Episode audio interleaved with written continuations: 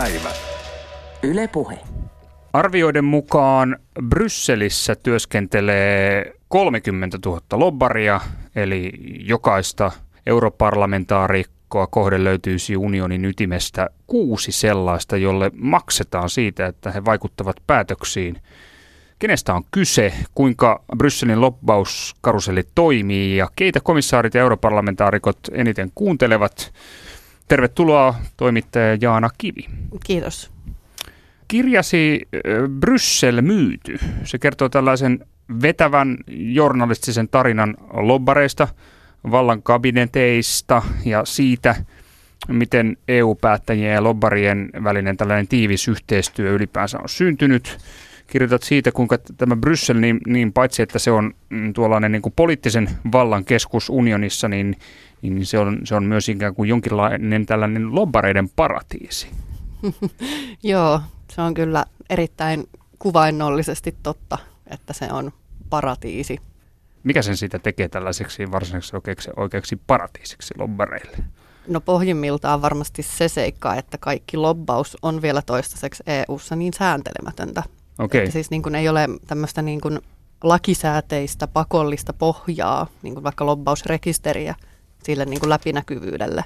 Että se niin kuin antaa jo mahdollistaa niin paljon vapauksia siihen lobbaukseen – ja eri keinoja, mitä lobbarit voi käyttää niin kuin aivan täysin kontrolloimattomasti. Että totta kai niin kuin, jos suurpääoman edustajat tai finanssipoliittiset tekijät, esimerkiksi siis tämmöisten suur, suurten pankkien edustajat, jotka lobbaa siellä, niin tietysti kun liikkuu paljon rahaa ja pääomaa ja vaikutusvaltaa ja intressitahot, tai siis intressit on niin kovia vaikuttaa näihin poliittisiin päätöksiin, niin tietenkin sitten keinot on sen mukaisia.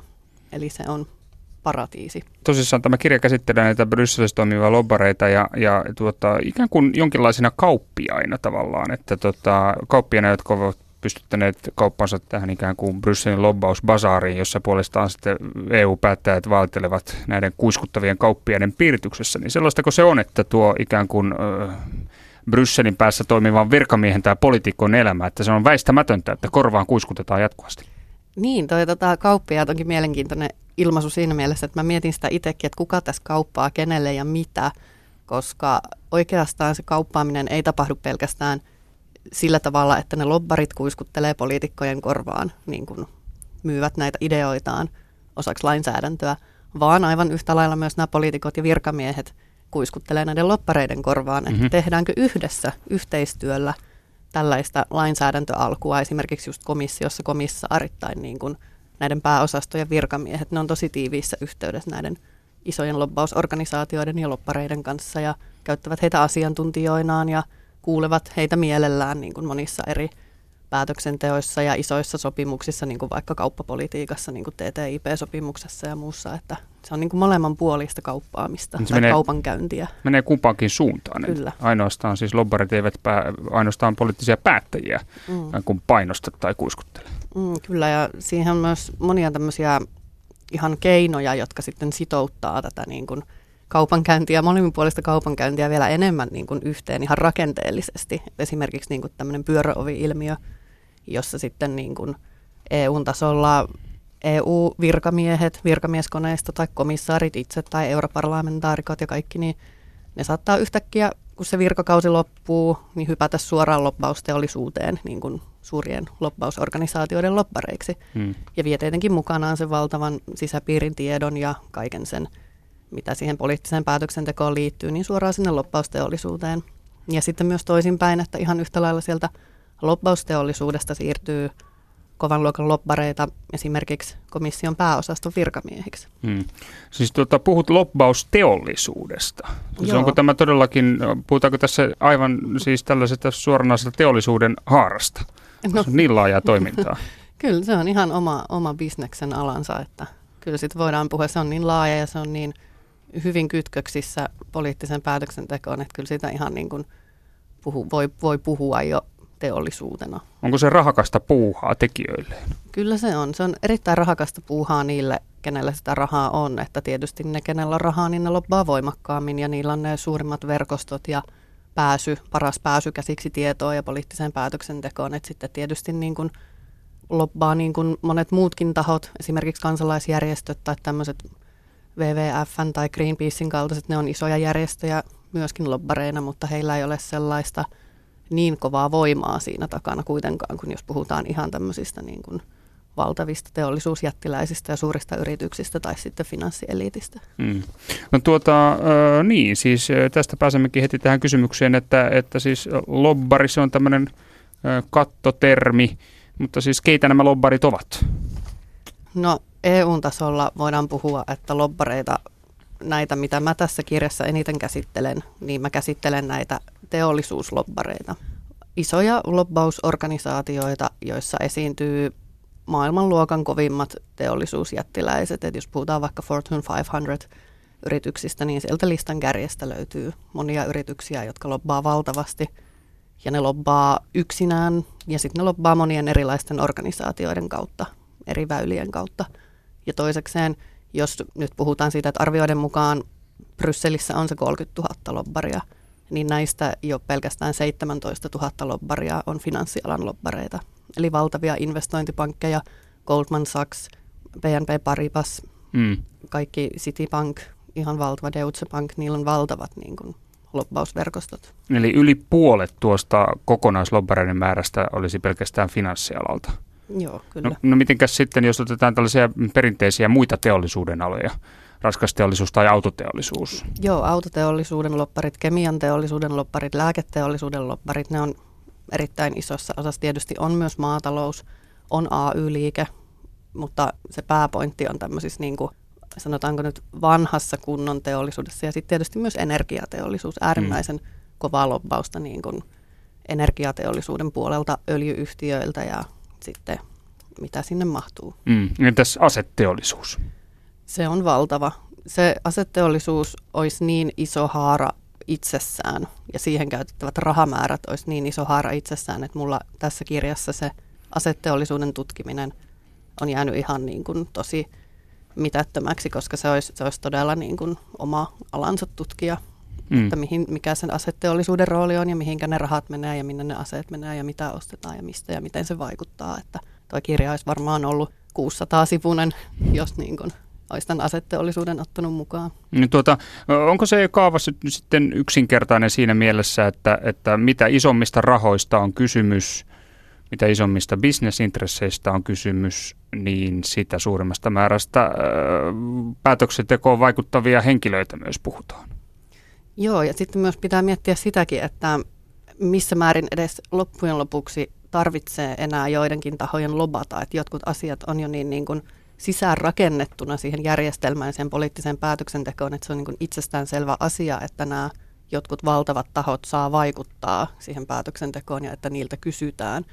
Että siinä vaiheessa, kun komissiossa aletaan luonnostella jotain uutta lakimuutosta tai ehdotusta, niin siellä käydään jo heti niin kuin näissä alustavissa keskusteluissa, missä se tavallaan pohja kirjoitetaan siihen lakiin, niin käydään jo valtavia keskusteluja – näiden tiettyjen intressitahojen kanssa ja tiettyjen asiantuntijoiden kanssa. Ja ne on sitten näitä niin kuin teollisuuden edustajia tai näitä finanssielitin edustajia tai ne voi olla asiantuntijoita monelta taholta. Toki siellä kuullaan myös tutkijoita ja akateemisia tahoja, mutta missä määrin ja mikä se on se tavallaan se painoarvo sillä, että miten paljon enemmän kuullaan tätä yksityistä bisnessektoria, kun sitten kuullaan tämmöistä oikeaa mm. niin kuin, tavallaan kansalaisedun ajajaa.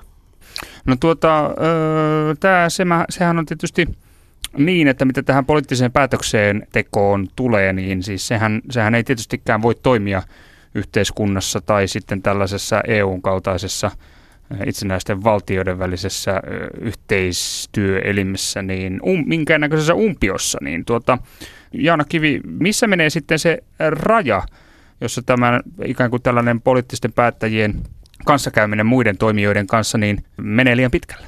No se menee siinä vaiheessa varmastikin liian pitkälle, että jos suositaan tarkoituksenmukaisesti ja jatkuvasti tiettyjä intressitahoja ja sillä tavalla, että sitä suositaan vielä niin, että nähdään, että siitä tulee hyötyä tavallaan itselleen tai omalle ideologialleen tai muulle, että tietysti niin kuin siinä on jo hyvin häilyvä raja siihen, että missä menee korruptioraja ja missä menee taas muuten tämmöinen niin eturistiriita mm. kysymys. Et, et nämä kysymykset on erittäin monimutkaisia, kun puhutaan tämmöisestä tiiviistä vaikutustyöstä ja lobbauksesta ihan tuolla niin kuin Brysselin ytimessä.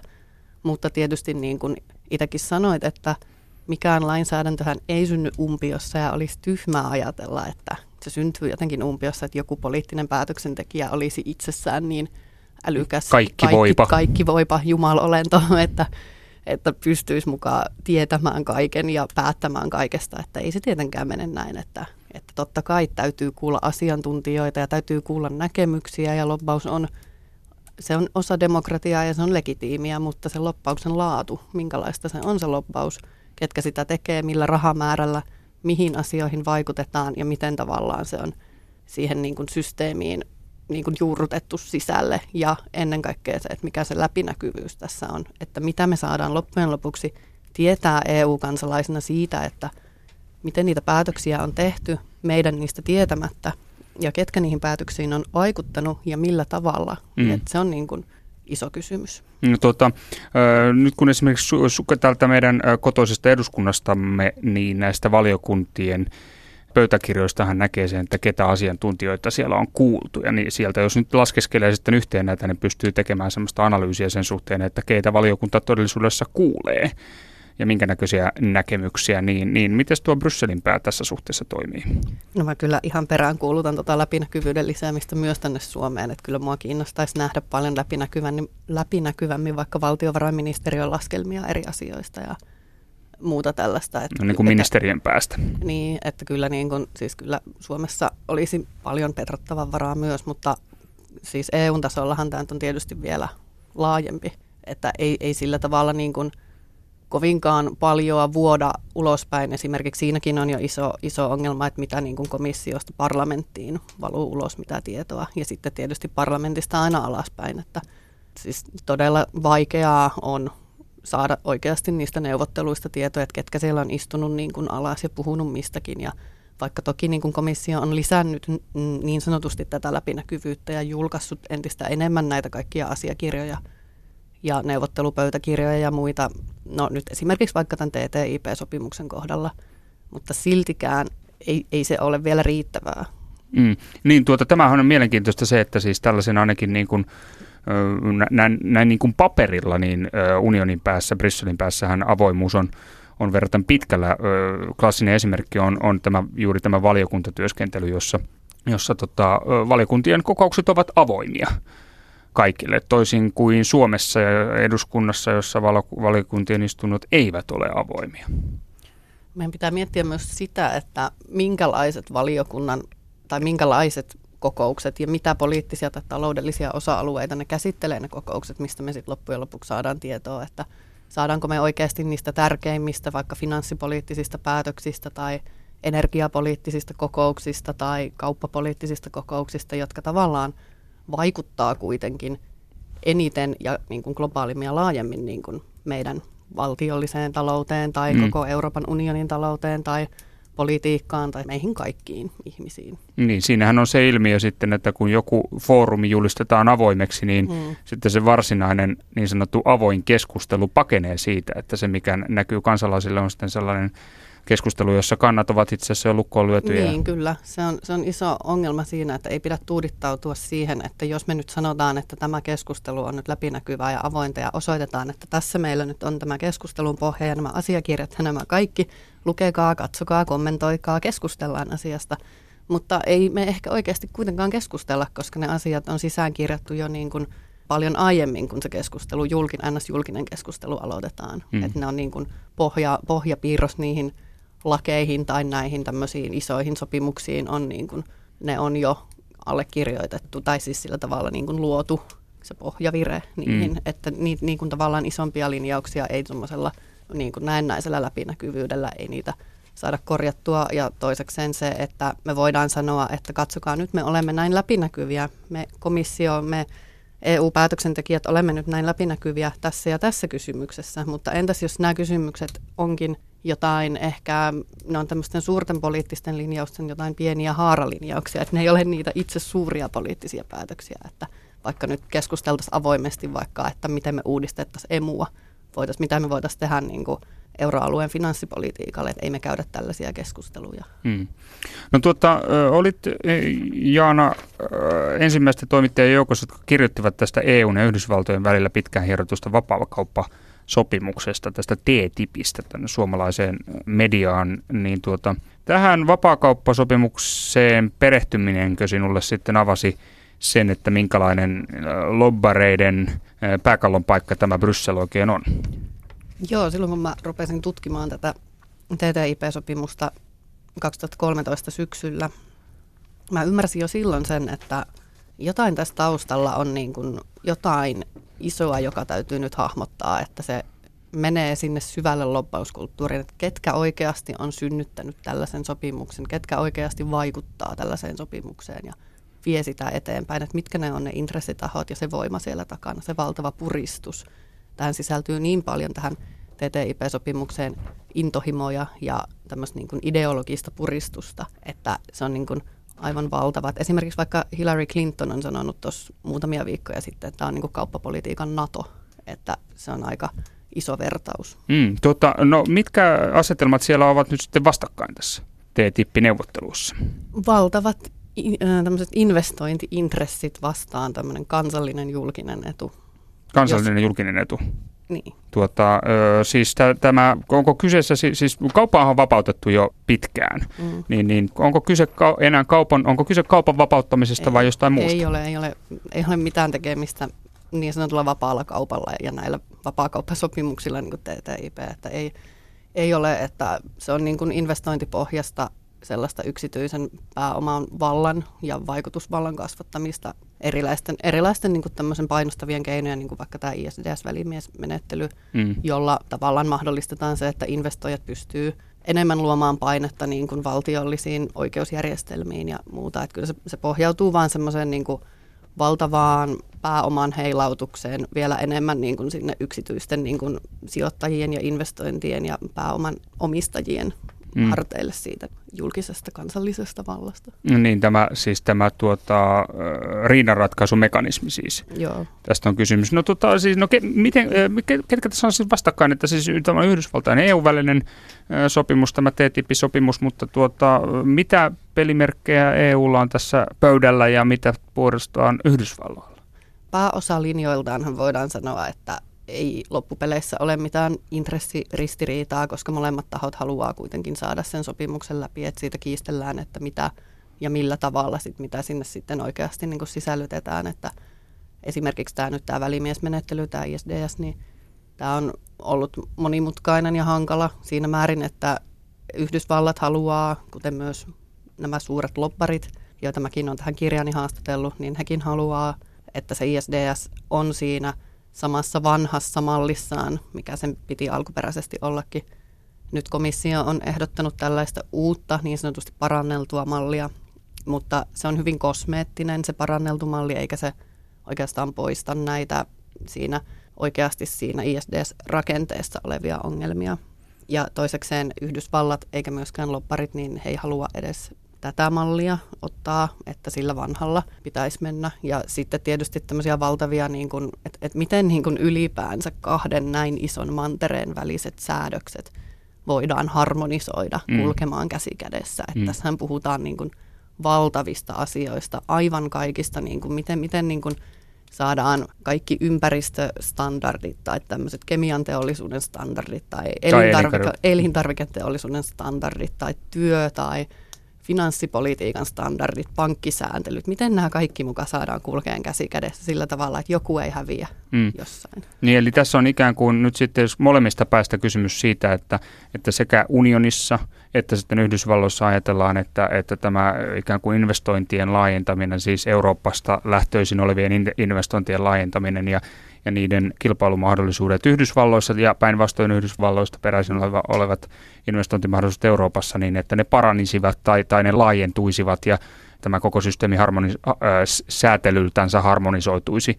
Tulisi ikään kuin yhdet standardit tähän tuota, noin, niin Euroopan ja Yhdysvaltojen väliseen kanssakäymiseen. Niin, niin tästä on, on, on siis kysymys. Maali on sama, mutta pöydällä on valtava määrä taloudellisia ristiriitoja ja intressejä.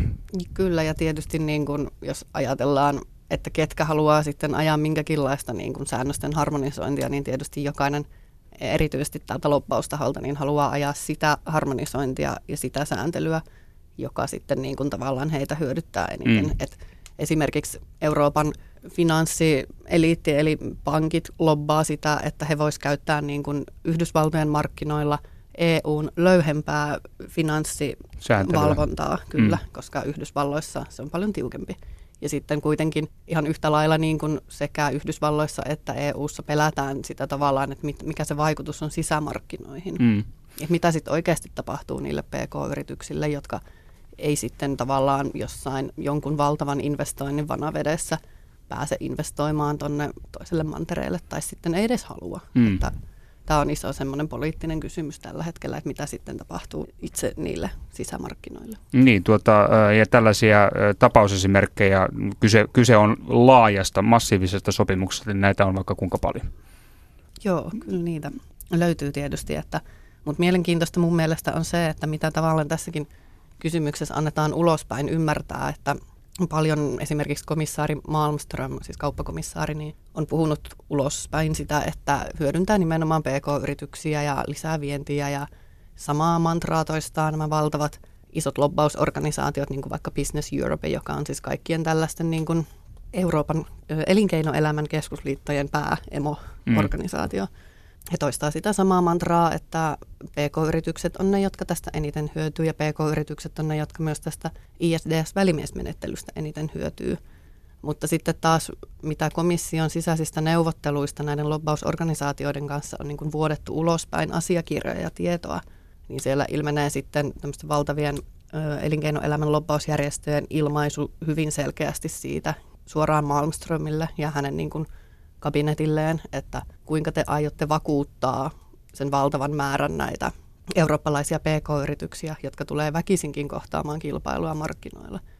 Ja sitten myöskin se, että pk-yritysten hyödyt on toistaiseksi vielä aivan täysin hypoteettisia, että sitä ei ole mitenkään voitu tavallaan vahvistaa sitä, mitä ulospäin kuitenkin sitten kerrotaan. Mm. No tuota, jos tässä lobbaamisessa, tässä on tietysti kysymys siitä, että pyritään vaikuttamaan tähän poliittiseen päätöksentekoon, niin, niin tuota, mitenkään Euroopan parlamentissa sitten, mm, käsittääkseni siellä suhtaudutaan my- myös aika kriittisesti europarlamentaarikkojen keskuudessa tähän TTIP-sopimukseen? Siellä on vähän, vähän semmoinen, että mä en, tai siis olen kuullut, että loppupeleissä kovinkaan moni parlamentaarikko ei ole vielä edes tutustunut niihin asiakirjoihin, vaikka se mahdollisuus on siinä muodossa, mikä se nyt on ollut, eli tietyn avoimuuden puitteissa on päässyt sinne lukuhuoneeseen ja saanut lukea läpi, mutta mitään ei ole saanut tavallaan kertoa tai vuotaa ulospäin mm. niistä lukemistaan, niin moni ei ole kuitenkaan jaksanut eikä ole viitsinyt siis parlamentaarikoista, eikä toiseksenkaan sitten niin kuin välttämättä ymmärrä, koska se on, se on äärimmäisen monimutkaista kauppapoliittista jargonia, mitä niissä papereissa lukee. Että mm. Ei sitä niin kuin, sulla pitäisi olla joku montakin kauppapolitiikan tulkitsijaa tai muuta asiantuntijaa siinä sun vieressä, jolta sä voisit kysyä koko ajan, että no mitä tämä nyt tar- mitä tämä lauseke tarkoittaa, mihin tämä vaikuttaa ja mit, mitä, mitä tämä nyt, niin kuin, ei ne aukea. Mm. No, tuota, no siis teollisuusjärjestöt, Yksittäiset yritykset ovat isoja toimijoita Brysselissä, pyrkivät vaikuttamaan päätöksentekoon, mutta entä sitten tällaiset think tankit, ajatushautomot, erilaiset ajatuspajat, minkälaisia toimijoita nämä ovat Brysselin käytävillä? No periaatte, tai se ajatushan näissä on tosi niin kuin ihana ja mukava, että he tavallaan niin kuin luovat tämmöisen avoimen keskustelualustan ja ajat, siis semmoisen niin kuin ajatusmyllyn sille, että miten voidaan kehittää jotain lainsäädäntöä tai jotain sääntelyä tai minkälaista, mi, mihin suuntaan pitäisi EUta ylipäänsä viedä. Mutta sitten toisaalta niin kun siellä taustalla vaikuttaa tosi paljon vaikutusvaltaisia tahoja, bisnesintressejä, teollisuutta ja finanssieliittiä aivan yhtä lailla kuin, niin kuin muissakin lobbausmuodoissa, mutta he vaikuttaa siellä oman ns. Niin kuin vapaa-aikanaan ja sillä tavalla vähän niin kuin naamioituneena, hmm. että eivät suoraan kerro ketä edustavat, mutta istuvat siellä ja edustavat silti ja sitten tietysti aina täytyy miettiä myös sitä, että kuka rahoittaa mitäkin. Ensinnäkin mitäkin ajatushautomoa ja sitten mitäkin tutkimusta, mitä tehdään ajatushautomon kautta. Että nehän siis tuottaa paljon niin kuin tutkimusta ja osa tästä tutkimuksesta on niin kuin naamioitu ö, akateemiseksi tutkimukseksi. Osa on siis ihan oikeaa kunnon luotettavaa tutkimusta, mutta sitten se hiu, on, raja on hiuksen hieno siihen, että milloin se onkin ä, akateemiseksi tutkimukseksi naamioitua lobbaustoimintaa. Mm. Että milloin se on oikeasti niin kuin tehty hyödyttämään niitä tahoja, jotka rahoittaa sen tutkimuksen ja sitten, että se saadaan tai että menee läpi sinne niin kuin poliittiseen päätöksentekoon ja siihen lainsäädäntöön. Sellaisena on se idea. Ja sitten tietysti pitää selvittää, jos tietää, että joku tutkimus on tullut niin kuin jonkun ajatushautomon kautta, niin kannattaa tarkistaa, että onko esimerkiksi se ajatushautoma sellainen, joka on mahdollistanut tämmöisen niin kuin yritysjäsenyysasiakkuuden. Eli yritykset voi tietyn rahasumman maksamalla ostaa itsensä tutkimustyöhön sisälle, eli määrittelemään niitä tutkimuskysymyksiä ja sitä lopputulosta, mikä sillä niin kuin tutkimuksella on. No on tuossa kirjassa mun haastattelemat europarlamentaarikotkin törmännyt siihen, että se tutkimus, mikä ehkä on niin kuin tullut sen komission tämmöisen lakiehdotuksen tukena, niin kuin, mihin komissio sitten vetoo, kun se sitä lakialoitetta tekee ja perustelee sen lakialoitteen, niin siinä voi olla tutkimus kyljessä ja että se tutkimustulokset on selkeästi kallellaan sinne, sinne niin kuin rahoitustahojen suuntaan, tai sitten siinä on tehty selkeästi semmoista, että tutkimus ei ole alkuperäinen tutkimustulos ei ole miellyttänyt rahoittajia, niin sitten on tehty uusi tutkimustulos siihen. Mm. Tosissaan puheenpäivässä tällä, tänään vieraana äh, Bryssel myytykirjan kirjoittaja Jaana Kivi. Tuota, tämä pyöröovi-ilmiö, sehän on tuttu Suomestakin, eli se, että poliitikot ryhtyvät lobbareiksi ja, ja toisinpäin. Niin, niin kuinka vinhaan nämä pyöröovet pyörivät Brysselissä? Ne pyörii erittäin vinhaan ja jatkuvasti koko ajan. Et viimeksi just Baroson komissio vaihtui Junckerin komissioon, niin siellä erittäin monet komissaarit hyppää suoraan loppausteollisuuteen tai sitten loppausteollisuudesta hypätään komissaarin pallille, että esimerkiksi niin kuin energiakomissaarina on entinen Petrologis Kanariasin puheenjohtaja. Mm. Tai sitten tota, tutkimus- ja tiedekomissaarina istuu entinen Goldman Sachsin herra, että mm. ne on niin kuin pyörii erittäin tiiviisti kyllä. Ja paljon on niin kuin sitten rinnakkaisia tällaisia niin kuin toimia. Esimerkiksi parlamentaarikolla saattaa olla jossakin lobbausjärjestössä niin kuin virka samaan aikaan, kun on parlamentaarikko. Näitä ne on niin kuin isoja eturistiriitakysymyksiä. No kuinka paljon tähän kiinnitetään huomiota Brysselissä? Yllä, yllättävän, yllättävän vähän, koska se tilanne on niin normalisoitunut, että sitä tapahtuu siis niin valtavasti suurimmalla osalla loppausfirmoista, että voidaan sanoa, että varmaan puolella on niin kuin päälopparit niin kuin entisiä komission työntekijöitä tai komissaareja.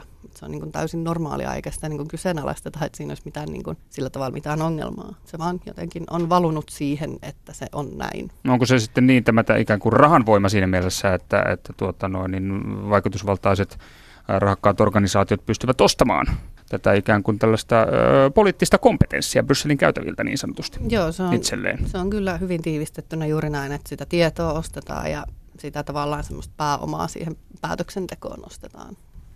No niin, tuota, Jaana Kivi, mikä, siis, mikä avuksi? Siis tässä on tietysti kysymys siitä, että tuota, poliittinen päätöksenteko, niin se, se ei voi elää missään umpiossa, täytyy olla tekemisissä ulkomaailman kanssa, mutta että mikä, mikä avuksi tähän Brysselin loppauskulttuuriin, missä kohdin se on mennyt liialliseksi ja, ja millä keinoilla sitä voisi sitten ikään kuin demokratian ja avoimuuden nimissä siirtää parempaan suuntaan? No ehdottomasti lisäämällä sitä läpinäkyvyyttä. Että täytyisi saada se pakollinen ja lakisääteinen lobbausrekisteri. Ja jos tavallaan lobbarit ja komissaarit ja komissaarien kabinetin jäsenet tai, tai nämä pääosastojen virkamiehet, että jos he ei noudata tätä lakisääteistä ja pakollista lobbausrekisteriä, niin siitä seuraisi sanktioita.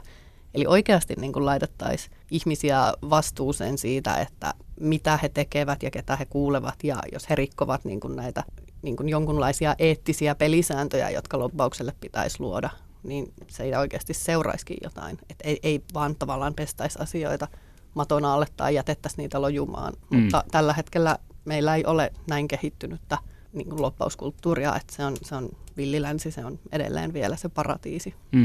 Tuota, no mitä kaikkea siinä tällaisessa jonkinnäköisessä loppausrekisterissä, niin mitä kaikkea siinä pitäisi, mitä tietoja siitä pitäisi löytyä? No siinä pitäisi tarkemmin olla rahamäärät, ja ketkä on tavannut, kuka lobbari on tavannut ketäkin päätöksentekijää, missä asioissa, missä, mistä he on niin keskustelleet ja sitten, että montako kertaa he on keskustelleet ja mistä sisällöistä ja muita semmoista. Että kyllähän näitä nyt siis jotkuthan kertoo näitä, että tämähän on tämmöinen hyvän tahdon varasta tavallaan tällä hetkellä, että mistä halutaan kertoa mitäkin, että paljonhan näitä asioita myös sitten kerrotaan, että lopparit itse kertoo tai komissaarit itse kertoo, parlamentaarikot itse kertoo, että olen tavannut tämän ja tämän henkilön ja tehnyt näin ja näin ja näin, mutta se ei vaan valitettavasti riitä tämän tason asioissa, että se on semmoista hyvän tahdon varassa toimintaa. No tuota, minkälaisissa kantimissa sitten tällainen mahdollinen lobbausrekisteri nyt sitten tällä hetkellä lepää, siis tuota, esimerkiksi siis komissiossa jäsenmaiden näkökulmat asiaan tai sitten parlamentin näkökulmat tähän asiaan? Mun käsittääkseni parlamentti haluaisi kovasti ajaa niin kuin parempaa läpinäkyvyyttä.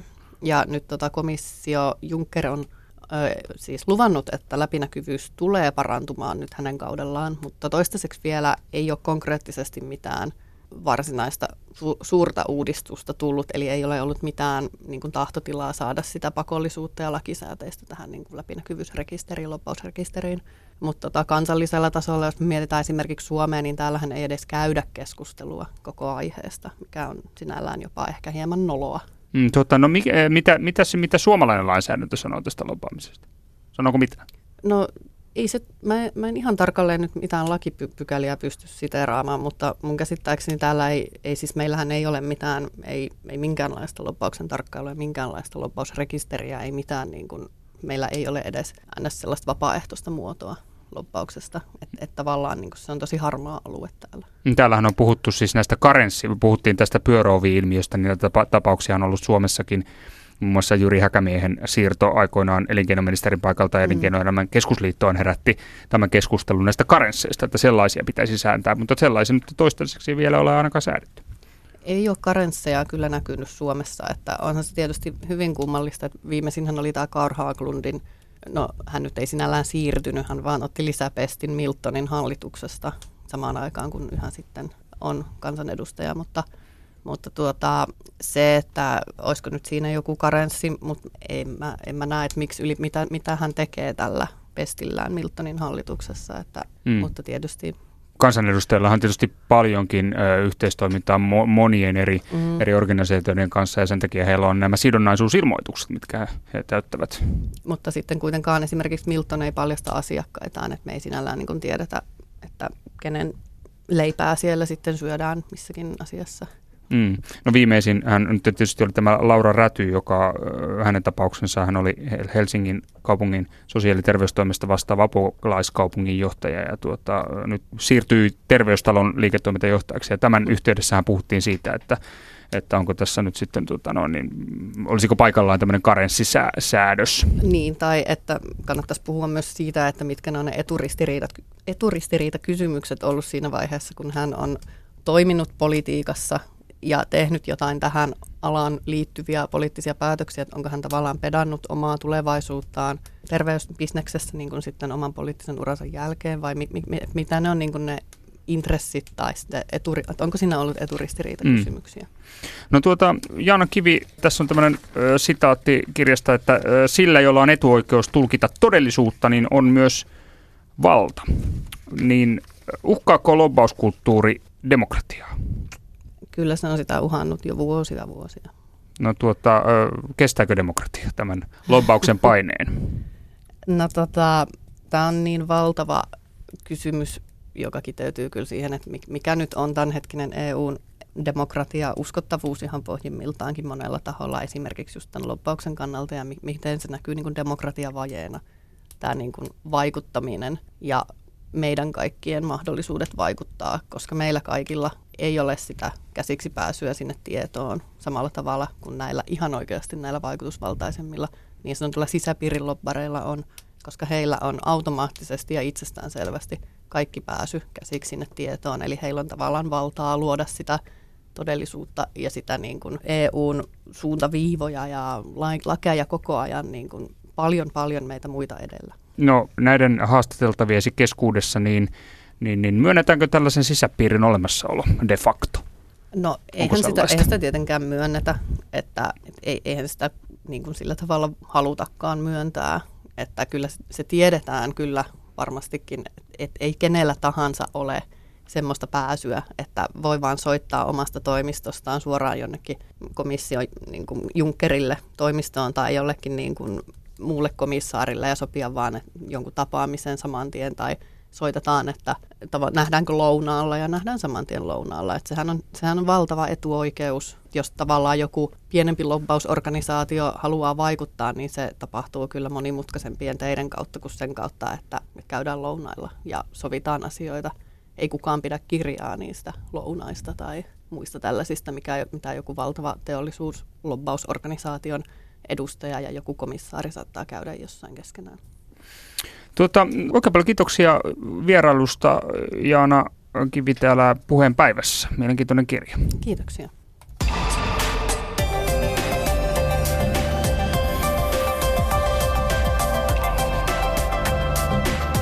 Puheen päivä. Yle Puhe.